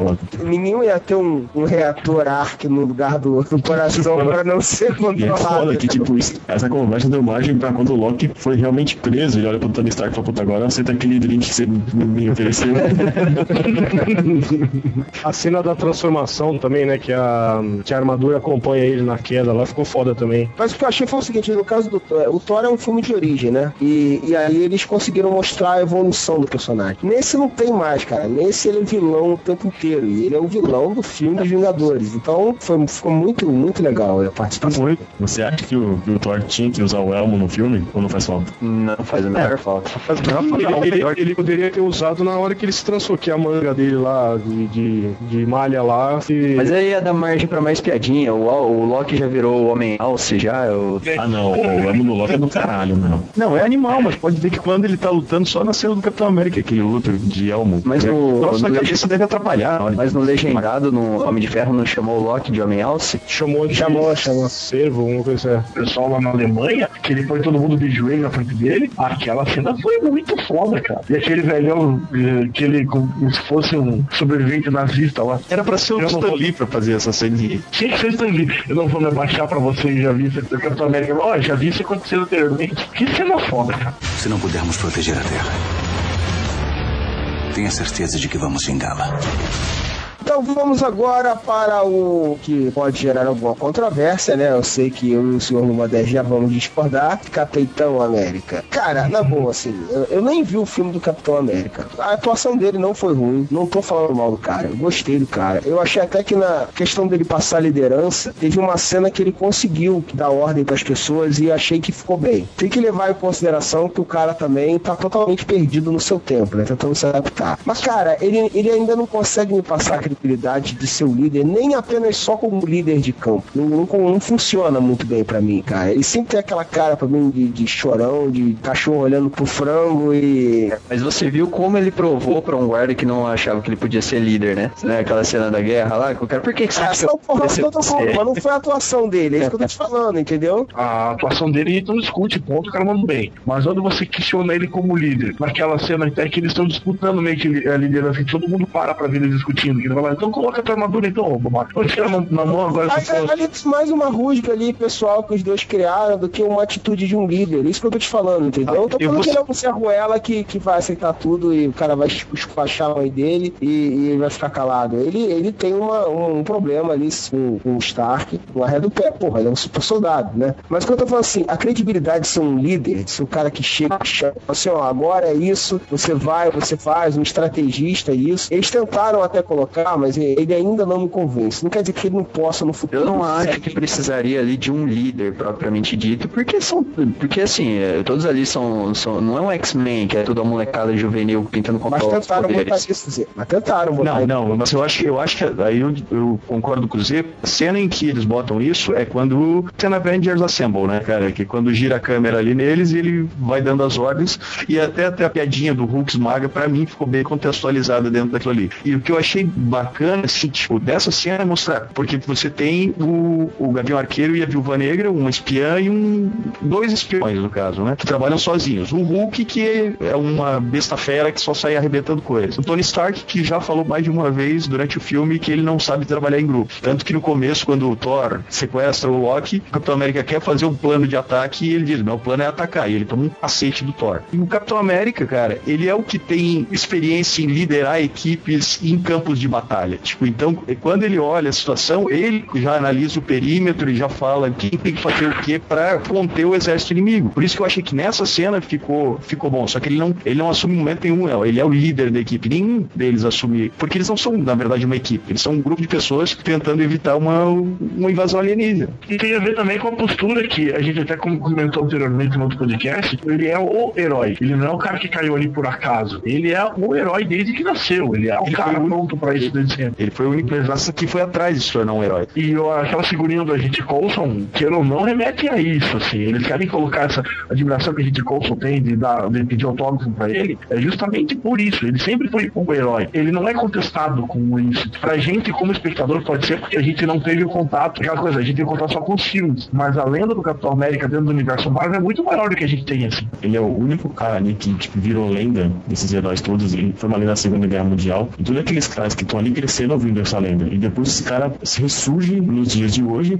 Então ele é o único, eu concordo com o Moura, ele é o único cara ali capaz de analisar todo aquele perigo alienígena e dividir para cada um o melhor posicionamento para aquele tipo de situação. Eu só acho que, que não conseguiram colocar aí, não, não ficou suficiente pra mim. Achei que não conseguiu passar isso. Uma outra coisa que eu acho que não tem nem a ver com Evans, assim, é, pô, tá, aquele uniforme dele, puta que pariu, né? Mas tudo bem. Até pelo fato de ser um filme muito movimentado, me incomodou muito menos do que eu imaginava. Cara, na boa, ele é o cara que apanha do Loki no início até o Homem de Ferro aparecer. Ele é o cara que é salvo pelas propriedades do escudo quando é, resolve resolver uma treta de heróis também, e aí acaba, acaba com a brincadeira. Ele é o cara que, que não vai pra porrada violenta mesmo, fica lá no chão. Ele é o cara que sempre fica pra trás, assim. Além de ser a mulher traída da Shield, né? Não é aquele. Então eu acho que isso contribuiu pra ele, pra mim, ficar assim, meio atrás dos outros sempre. É, então, mas pô, como é que eles iam fazer um capitão overpower se ele não tem todo esse poder? Ele é a base do, do soro, né? Tal, não sei o É que quê. eu tô falando, cara. É, tudo bem, não tô falando que tem que fazer overpower. Não, não. É o que Ele eu tô falando. várias situações constrangedoras durante Sim, sim. sim e até mostra lá o Tony, o Tony Stark falando, ah, eu não sei porque meu pai falava tanto desse cara, né? Se é o cara que meu pai vivia falando, devia É. continuar congelado. Pois Mas é, é isso, você você tá criticando a pessoa do cara que você nem viu o perfil do cara, mano. eu concordo com o Rafael que falou no outro podcast lá que ele, ele curtiu que o Capitão América não ficou o Capitão América do, do Supremos, cara. Eu também Ah, ainda concordo bem. que. É, Esse é um personagem genérico, cara, se Sim, fosse sim. o Capitão América do acho que Supremo. tinha que ser o Capitão América dos quadrinhos normais mesmo. Eu já preferia que ele fosse um pouco puxado pro, pro Ultimates. Não tão violento como o Ultimates, o filho da puta que ele é. Mas um pouco mais, mais nervoso. Ele desmembra Chitauri com o escudo dele, cara. Ele corta o pescoço do Chitauri com o escudo. Vocês queriam o que Mas mais? bem, ele é um Nossa, isso aí é preconceito Não, contra alienígena, hein?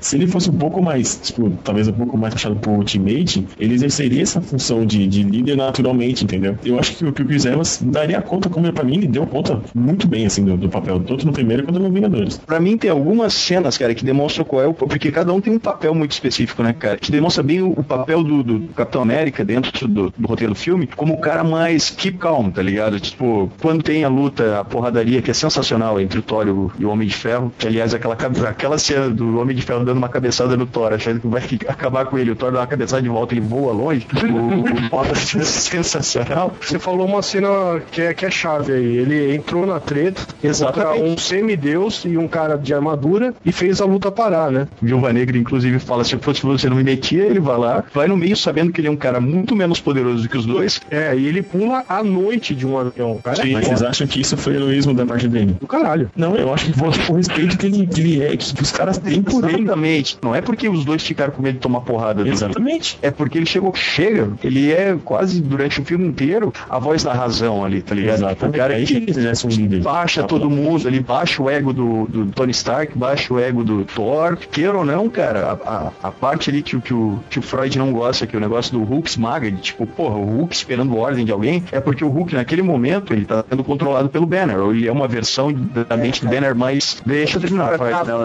não, cara. Deixa eu terminar. O que eu acho ali naquela cena, que, que até se falou pra mim que, ah, pô, o Hulk esperando ordem de alguém, na verdade ali era a mente do Banner controlando o corpo do Hulk. E o Banner respeita muito o Capitão América durante o filme inteiro, você pode ver. Então, tipo, ali é o Banner esperando uma ordem do Capitão América, não o Hulk. Eu entendo que dentro do contexto da gente que lê quadrinhos tal, não sei o que, a gente consegue entender isso, né? Esse lance do, do Capitão América tal. Mas assim, se você pegar que nem o Freud não, não viu o filme do, do Capitão e, por exemplo, minha namorada, ela falou assim, pô, o único personagem que eu não curti foi o Capitão América, porque ele é bundão. Não é só o Ivas, cara. Eu acho que o filme bota ele sempre numa situação que ele tá sempre atrás, ele tá sempre, porra, tem que tentar provar o valor dele, mas nunca convence de verdade, entendeu? Cara, eu falo isso, não é. A gente sabe que o, capitão ele consegue superar adversidades, cara, e, e se sobrepor em situações absurdas às vezes. Faltou uma cena que mostrasse realmente o capitão é foda, sabe? Tipo, Sim, é sim. foda no sentido de, tipo, ele consegue fazer coisas que outras pessoas não conseguem. Isso eu concordo que faltou mesmo. Então, mas ó, e aquela cena que ele tá no. O Homem de Ferro tá tentando consertar lá o, o aeroporto-aviões lá, da Shield, e ele luta o tempo inteiro na tranquilidade com os caras lá pra poder puxar a alavanca pra ele. Até Não, não, tem tranquilidade, não, cara. É, É, tá ah, pendurado. Sim, mas ele. levando o Capitão América de boa. Se aquele, se aquele atirador tivesse um pouquinho mais de mira em vez de mira. acertar todos os ferros que ele conseguiu, Foi legal né, essa cena, mas é tipo aquela cena assim, pô, ele, ele apertou o botão pro Tony Stark, entendeu? Tudo aquilo ali foi pra garantir que ele consegue apertar quem o tava fazendo o trabalho era o Tony Stark.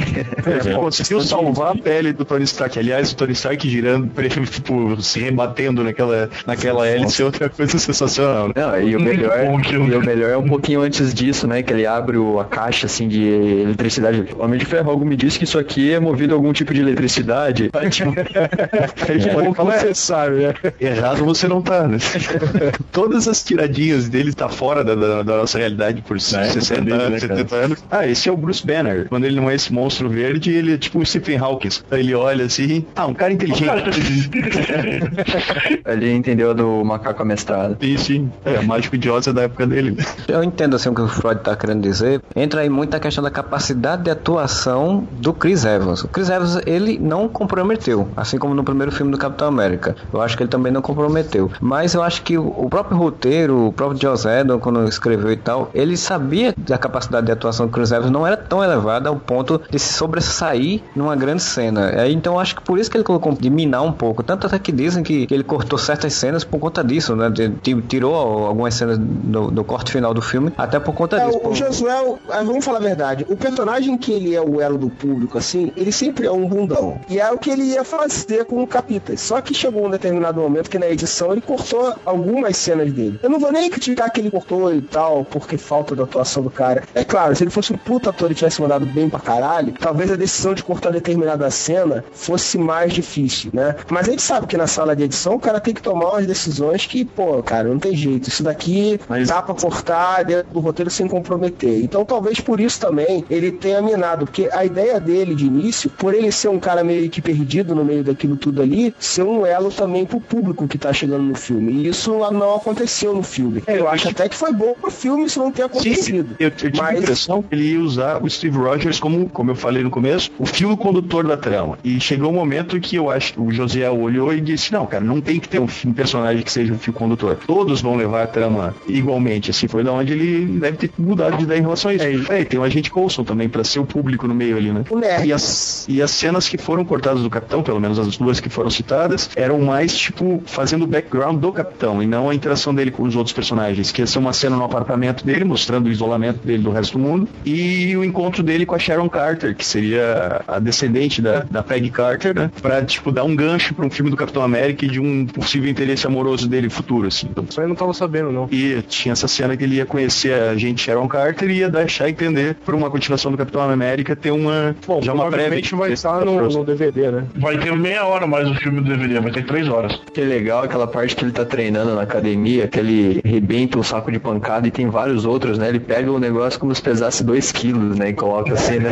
Faltou durante o filme, aí eu vou concordar com o Freud, ter uma cena que mostrasse o quão foda ele é, como nessa cena mostrou, tipo, sei lá, ele fazia uma coisa muito mirabolante, porque a gente pode lembrar de cenas mirabolantes de todos os personagens, e isso não foi usado no Capitão América. Até o Gavião Arqueiro tem uma cena foda de mostrar que ele é um cara foda pra caralho, tipo, quando ele tá caindo do prédio que ele atira uma flecha caindo em, em queda livre, e o Capitão América não teve essa cena específica que você dissesse, caralho, olha o que o Capitão América fez. Sim, as três cenas do Capitão que dá pra gente lembrar. Ele fazendo um monte de acrobacias pra apertar o botão pro Tony Stark. Ele desviando a rajada do Tony Stark pra acertar o- os inimigos. E ele dando uma porrada do escudo por causa do, do escudo dele ser foda.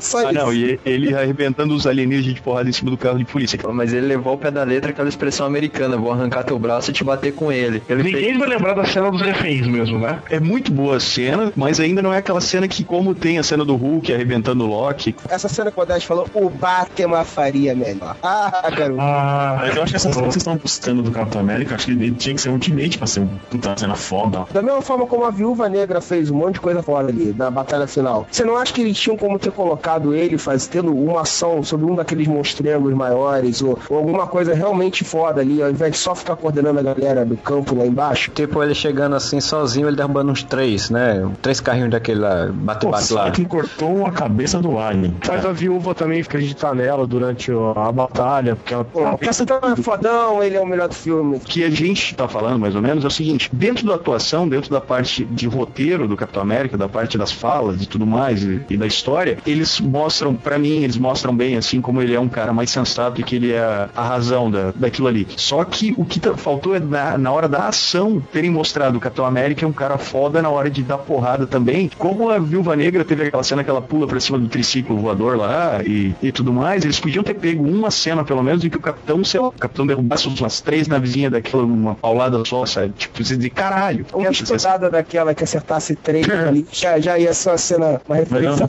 Não, eu, eu vou falar, eu vou falar uma cena foda, cara. Ele pulando de paraquedas de um avião à noite, velho. Quem já pulou de paraquedas sabe que é foda pra caralho. Sabe o que, que ia ser mais foda se ele pulasse sem paraquedas? Sabe sai com escudo, né? Se não pudermos proteger a Terra, tenha certeza de que vamos vingá-la. Uma coisa que todo mundo já citou aí várias vezes, que eu achei que o filme equilibrou muito bem, foi o humor do filme, né? A piadinha mais desnecessária, mas que, cara, me- eu ri muito, é aquela que tá a merda pegando o Nick Fury dando ordem pro pessoal da SHIELD e quando o Nick, o Nick Fury dá as costas, o cara muda a tela e começa a jogar Space Invaders. computador. Até discutiram comigo e falaram, porra, o mundo tá acabando e vai um cara ficar jogando joguinho. Cara, sempre tem um funcionário desse na empresa, cara. Uma parte que eu achei legal foi que o Capitão América e o Homem de Ferro começam a discutir, ainda no, no porta-aviões da SHIELD, um outro chamando o outro pra treta, tipo, coloca sua armadura, eu quero ver, coloca sua armadura, aí começa a explodir tudo, ele vai, coloca sua armadura. o Tony Stark sai correndo. O Deus não se veste assim também foi fato, né? Só existe pera um. Deus, ele não deve se vestir dessa maneira. Só me lembrei do Rafael. Digo, o que será que o Rafael pensou neste momento? eu lembrei do Rafael, juro que eu lembrei do Rafael. Só pra não passar batida, né? Que a gente já citou vários momentos aqui. Porrada, né, cara? Tem ação do início ao fim, né? O filme não para. É, são diálogos bem trocados em algumas cenas faladas e alternando com porrada o tempo inteiro, né? Prende a atenção assim mesmo, mesmo, só com isso. Qual foi a porrada favorita aí? Qual foi a cena favorita aí? Do Hulk no Loki. Fantástico aquilo, né? Pra mim, essa foi a melhor do filme. Porrada em si, a luta mais foda. Eu acho que foi da, da treta do, do Hulk com, com o Thor na aeroporto aviões da Shield. Enquanto o Capitão América não tava se metendo, a luta do Homem de Ferro com o Thor tava pesando. Cara, uma luta que eu achei massa pra caramba, e eu vou citar porque ela é a única que não despendeu efeitos especiais pra ser feitas, é Gavião Arqueiro contra a Viúva Negra. A porradaria mano a mano ali, cara, muito bem feita, cara. É, foi bom, É legal que ela quebrou o braço dele, na hora seguinte ele já tava bom. Não quebrou, ela torceu o braço. Ah, fe- fez barulho de fe- quebrou uns três lugares ali, velho. Aquela nosso dedinho assim, pede, pede, pede. Golpe baixo pra caralho. Caraca, é chover no, no molhado, né? A sequência de cena de luta que mostra todo mundo. Mas assim, uma em particular, uma luta solo, foi logo que o, que o Capitão América fala, né? O Hulk Smash, que ele sai regaçando tudo os caras, velho. Smash não, se mexe. Não, não, pra mim foi Hulk Esmagueus. Esmague-os! Fala isso. Sério? Ai, meu Deus. Só faltou ele botar assim, Hulk, você poderia assinar esse protocolo em três dias e depois, carinhosamente, acertar.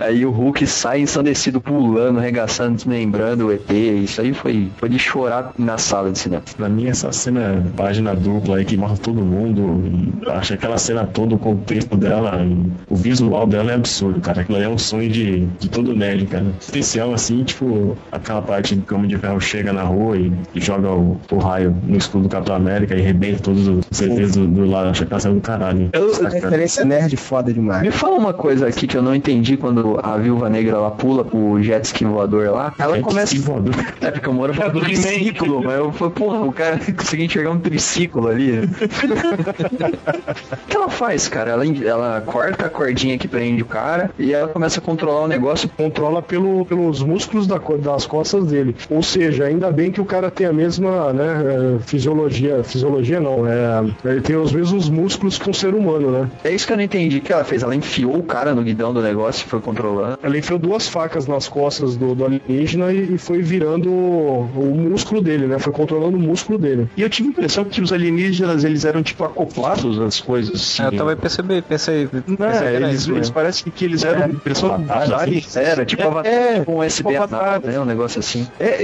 esse é um tro- troço engraçado, assim, que os alienígenas não ficou bem claro o que, que eles eram, né, cara? Os alienígenas eram todos wireless, cara. Porque você vê que quando acertaram uma bomba nuclear americana, Ah, né, sim. Que tava em outra dimensão, todos eles pararam. Igual o game, game de você tá jogando, você derrota o chefão, aí cai todos os capangas É, dele ao game mesmo tempo, over. assim.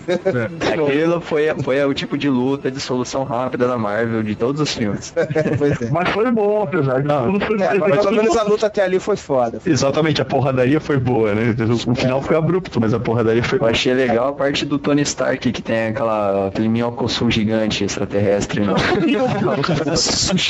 Tá sensacional. ele, ele vira, ele chega pro Jarvis e fala assim, Jarvis, já ouviu falar da história de Jonas? Pô, aquilo lá foi, foi legal, velho. Foi por dentro, né? Cara, assim, eu tenho, eu queria dar um- um- uma, uma parte aí pra, pra essa sequência gigante de luta por a questão do, do improviso, né? Assim, eu acho que uma das coisas muito bem sacadas do, do Joss Whedon foi fazer esse improviso, porque os, os heróis vão improvisando durante a cena. A luta, a coreografia das lutas não são muito artificiais, não são muito duras, né? É uma coisa meio improvisada. Mas uma luta, assim, uma cena específica de é a invasão da Shield pelo Gavião Arqueiro, cara. Ali mostrou, tipo, deu uma relevância pro personagem que eu não tinha visto até hoje. Dele ser, tipo, o fodão de conseguir soltar uma flecha que faz uma curva e atinge um, outro ponto do outro lado, explode tudo e ele invadir. Achei muito boa aquela cena. Pô, o legal é que você vê que todo mundo foi falando suas cenas, e embora tenha tido algumas, algumas concordâncias aí, a diversidade foi grande, né, cara? Eu vou falar, cara, pra mim, é, eu fico muito na dúvida das duas porradarias de heróis foram foda, cara. O Homem de Ferro com o Thor, que pra mim é a melhor cena, assim, de, de porrada, de, de luta, assim, de super-heróis, assim, porque são heróis bem diferentes, né? E, e conseguiram fazer várias sacadas muito maneiras ali. Porrada do Thor com o Hulk, cara. Todo mundo quer ver isso, cara. Todo mundo quer ver o Hulk sair na porrada com, com um cara do nível dele, assim. Foi muito foda. Pra quem é Foi. nerd, assim, Isso. acompanha quadrinhos, aquilo foi foda demais. Thor, isso mostrou um pouco ainda do, do temperamento do Thor, né? Ele ainda se acha orgulhoso por ser um deus, tanto que ele começou, quis começar lutando com o Hulk do mano a mano, né? Com mão vazia.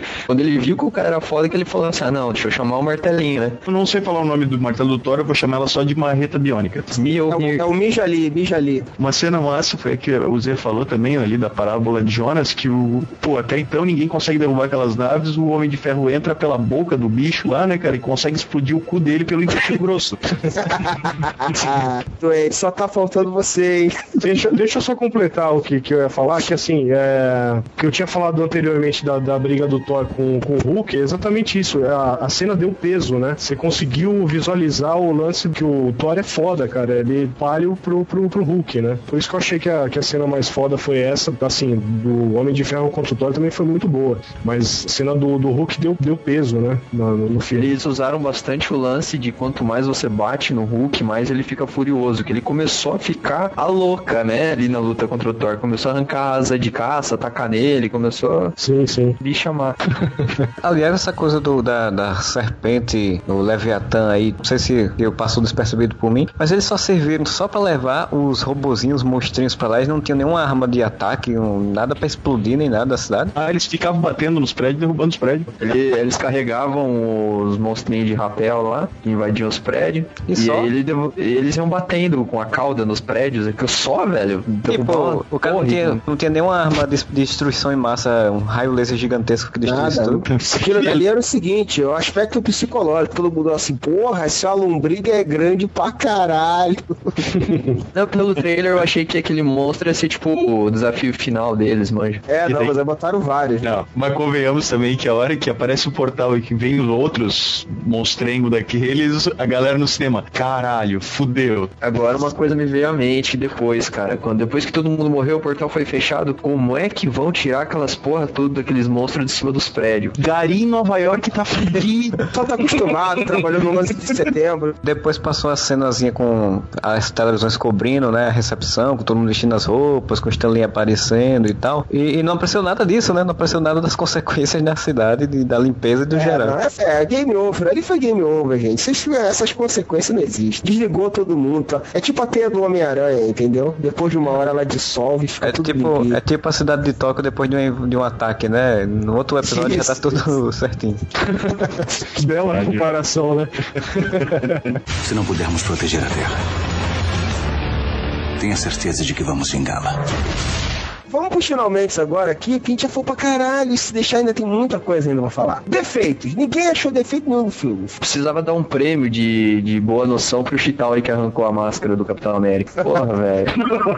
Por que, que eles não usaram a máscara do filme do Capitão América, que era bem feita, cara? Por que, que eles fizeram aquela máscara tosca nova, cara? Tem umas- Zé quis, botar uma referência aos bonecos de Olino também, cara. Ele fez Pode ser. tudo. Não, foi culpa do Coulson mesmo, que ele falou assim, é, a gente fize- fizemos uma mudança nos uniformes, não sei o quê, e serviu de gagzinha pro, pro Homem de Ferro também, né? Tipo, ah, você quer se aparecer, velho? Quem que tá usando o uniforme colorido aqui? Não sou eu. Eu achei estranho porque ele... Ele é tipo aquele externinho Napoleão, tá ligado? Que você fecha ele assim na, na, costela, assim, mais ou menos.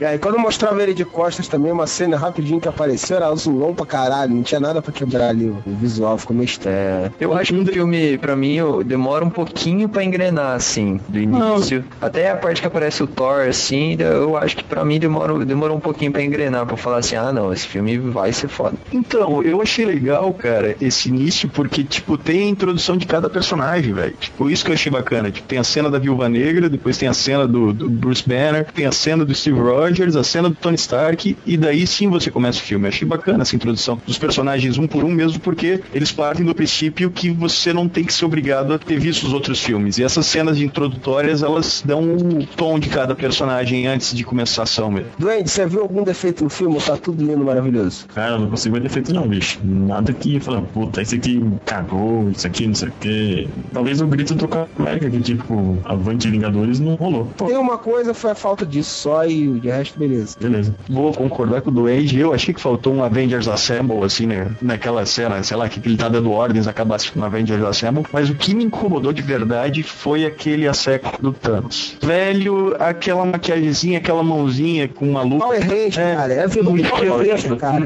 Esqueleto do He-Man lá. É verdade, cara. Muito Power Ranger. Aquela aqui. mãozinha com seis dedos. Caralho, aquilo era muito Power Rangers, cara. Tipo, o meu medo é que no final a gente descobrisse que quem cedeu o exército foi a Rita Repulsa. Que pariu.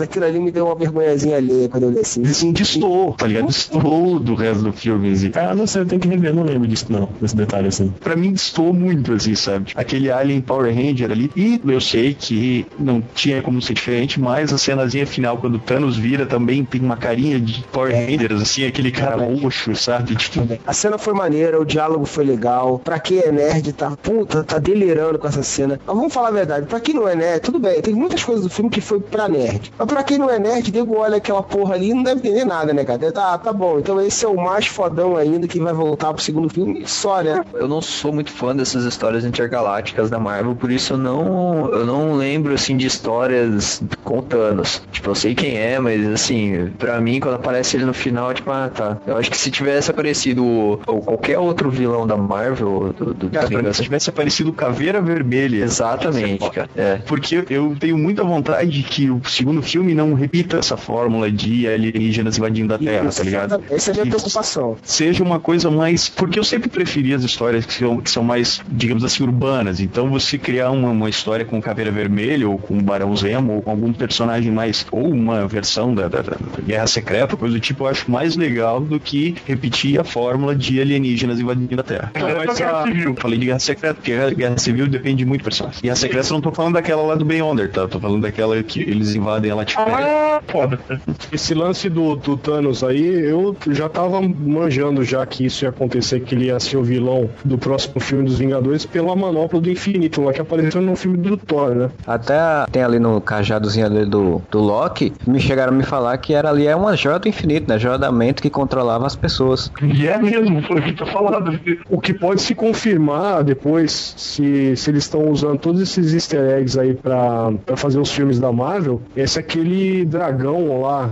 Primeiro se apareceu o mandarim no, no próximo filme do, do Homem de Ferro. E se o dragão lá, o Fin Fan Fon, aparecer também, né? Mas se eles tiverem de botar um dragão de samba canção, eu viu- que os caras são você viu, você viu a ilustra dele na, no outdoor que aparece no easter egg do, do Homem de Ferro? Claro que não. Ficou legal, cara. Mas parece que o diretor lá do Homem de Ferro já falou que o vilão, o, o Mandarim, tá descartado. É, vai ser o Aí eles chamaram Ben Extremes, né? Kingsley. Então, eles chamaram Ben Kingsley. Todo mundo que era o Mandarim, mas não é o O grande, Mandarim. o grande lance é que eles não queriam um estereotipar e usar um personagem oriental pra ser o vilão. Eles chamaram Ben Kingsley pra dizer que o mandarim não é oriental. Vini, você concorda então com o que falaram dos defeitos do filme? Eu não concordo, não. Não, eu concordo sim. Eu não concordo, não.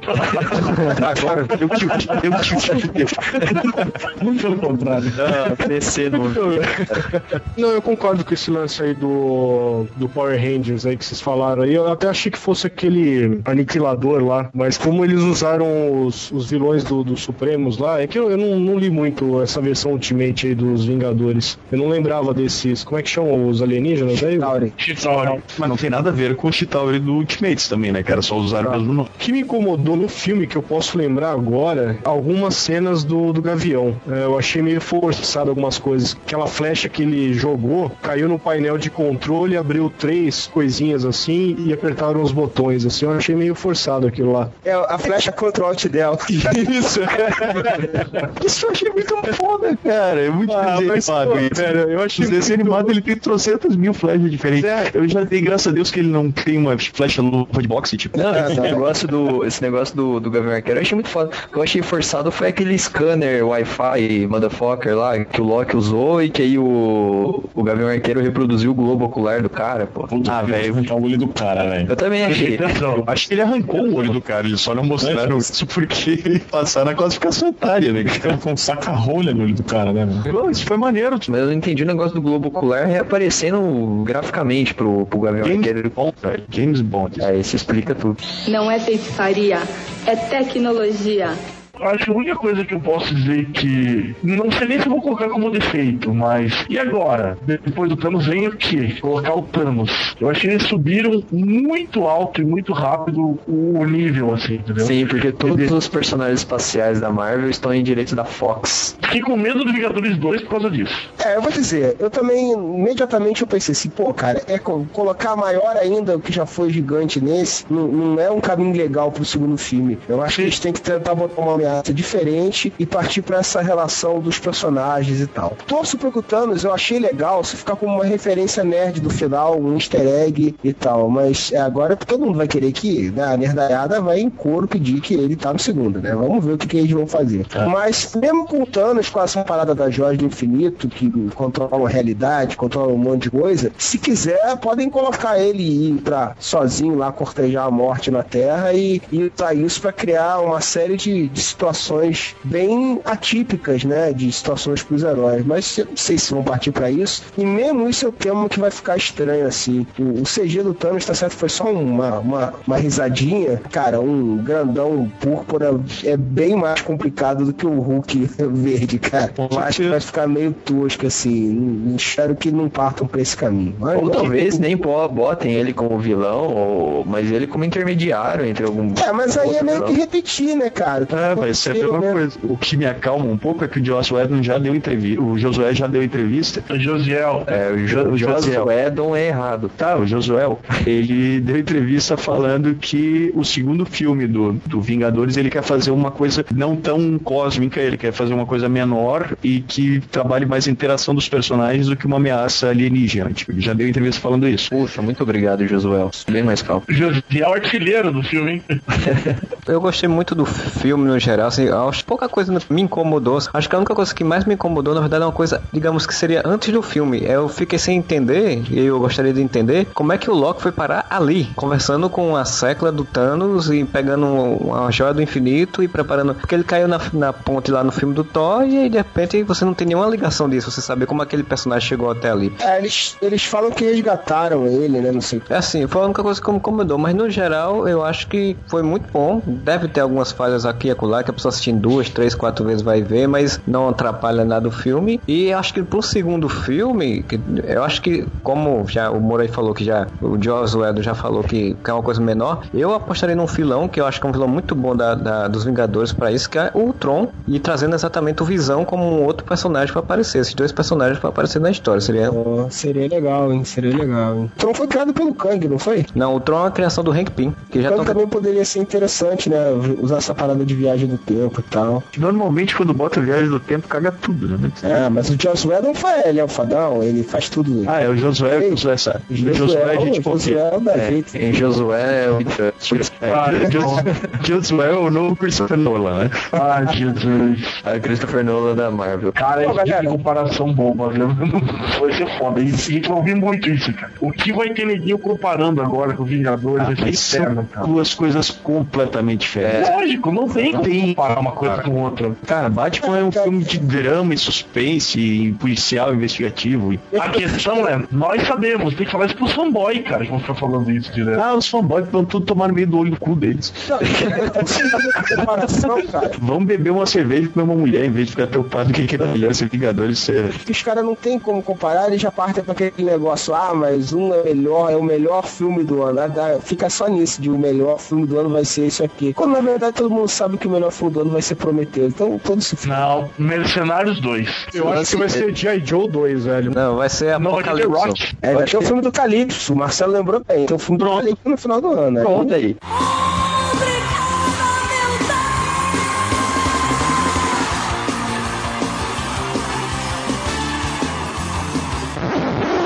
Bom, eu só posso dar um aviso aí pra galera que já lançaram o filme dos Vingadores versão XXX. Maravilha. Se não pudermos proteger a Terra,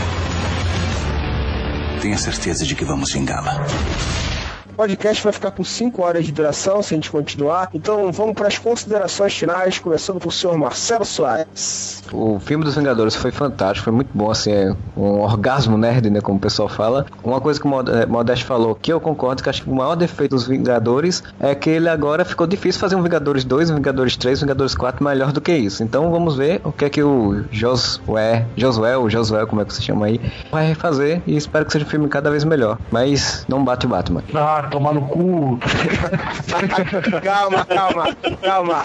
Sua, vez vai, sua hora vai chegar. Aí você vai mandar tomar no cu no seu, no seu tempo. Duende, É, muito obrigado, Josué. Você é o cara. Moura, O filme foi foda pra cacete. Eu ainda espero que saia um filme solo da dupla Viúva Negra e Gavião Arqueiro. E que a Marvel tenha culhões de expandir ainda mais o universo dela e fazer filme do Doutor Estranho, do Punho de Ferro, do Luke Cage e Inumanos. Vini, Cara, curti pra caralho o filme, valeu a pena. Tô pensando em assistir de novo. É que nem o Marcelo falou, também acredito que não vão conseguir fazer um filme tão bom quanto o primeiro, Os Vingadores, que ralar peito pra caralho pra fazer um negócio legal. Bom, é aquela esperança, né? A gente achava que o filme ia ser ruim. Vamos, vamos apostar que o segundo também vai, se tiver, né? Vai ser tão bom quanto. Obrigado, Josueldon.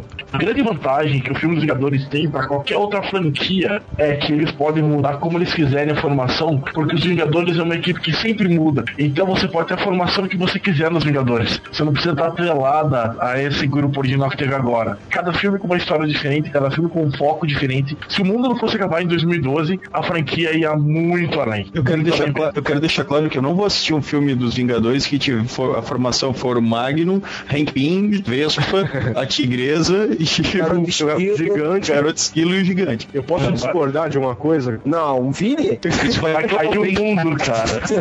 Se você discordar de alguma coisa, vai abrir o selo do apocalipse. O Modeste falou assim que os Vingadores dá a oportunidade de você trabalhar com vários personagens. Concordo. Só que assim, filme dos Vingadores sem Thor, Capitão América e Homem de Ferro não vai existir. Vai aparecer o desenho animado dos anos 90. É, eles vão, eles vão, podem trocar ali a viúva, o Gavião, mas o até o Hulk, mas eu acho que o, esses três aí, eles não saem do filme não. Eu assisti o filme essa semana então eu não assisti na estreia nem na pré-estreia. Então eu já fui assistir o filme com uma baita de uma expectativa e o filme conseguiu superar essa expectativa, cara. Então não tem nota 10 pro filme. Porra, fugir dessa briguinha ridícula, né? De, de nerd sebento, cheio de espinha e mão calejada. E é, Vingadores vai ser melhor que Batman. Batman vai ser. Cara, eu tô preparado pra ver dois filmes bons. É isso. Eu tô feliz porque esse ano tem a garantia de que vão ter dois. Três, porque tem uns mercenários. Três É, Homem-Aranha, todo, todo mundo cagou pro Homem-Aranha. Totalmente, cara. É, cara, esse negócio é. São filmes totalmente diferentes. E, e mesmo que. Cara, a Marvel achou um caminho e, e apostou e deu certo. E parabéns pra ela e ganha todo mundo, cara. Agora, essa, essa briguinha, claro que a gente sacaneia e continua falando, faz parte da uma, uma zoada, uma alfinetada em quem realmente se dói com isso. Mas, cara, não tem nada a ver, cara. É, o importante é isso mesmo aí. É ter várias coisas foda, várias coisas legais pra gente assistir. Queria realmente aproveitar, fazer coro com todo mundo, parabenizar o Josuel, o Josiel, sei lá, porque, cara, é, não tem como negar, cara. Foi o primeiro filme que realmente traduziu uma história de quadrinhos de super-heróis pro cinema. Podem falar o que quiser, né? ah, não, mas teve. Cara, uma história de comics, assim, super-heróis. Nenhum filme até hoje tinha conseguido traduzir da forma como o cara fez. E com qualquer coisa, teve várias coisinhas que eu fiquei assim. A questão do Hulk, eu não vou ficar me aprofundando aqui, mas eu, eu engulo algumas coisas ali. Achei que, que poderia ter sido melhor feito por detalhes, assim. Mas no, no, no geral, cara, o filme é foda. Você sai do cinema empolgado e vale a pena pra caralho. Com quem não é nerd, eu acho que sai muito satisfeito. Então, filmaço, nota 10 e parabéns ao Josiel aí. Então, um beijo no coração de todo mundo. Um beijo.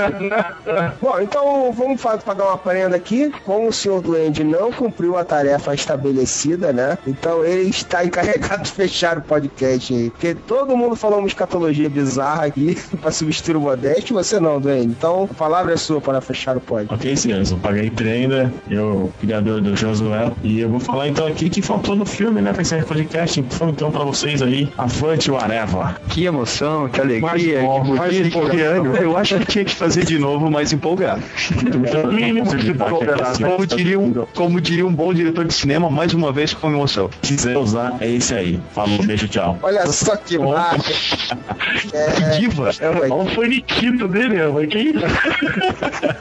então, Modeste. Você vai fazer então porque você não cumpriu o seu papel nesse podcast. É, então finalizando, Modeste. Avante, whatever!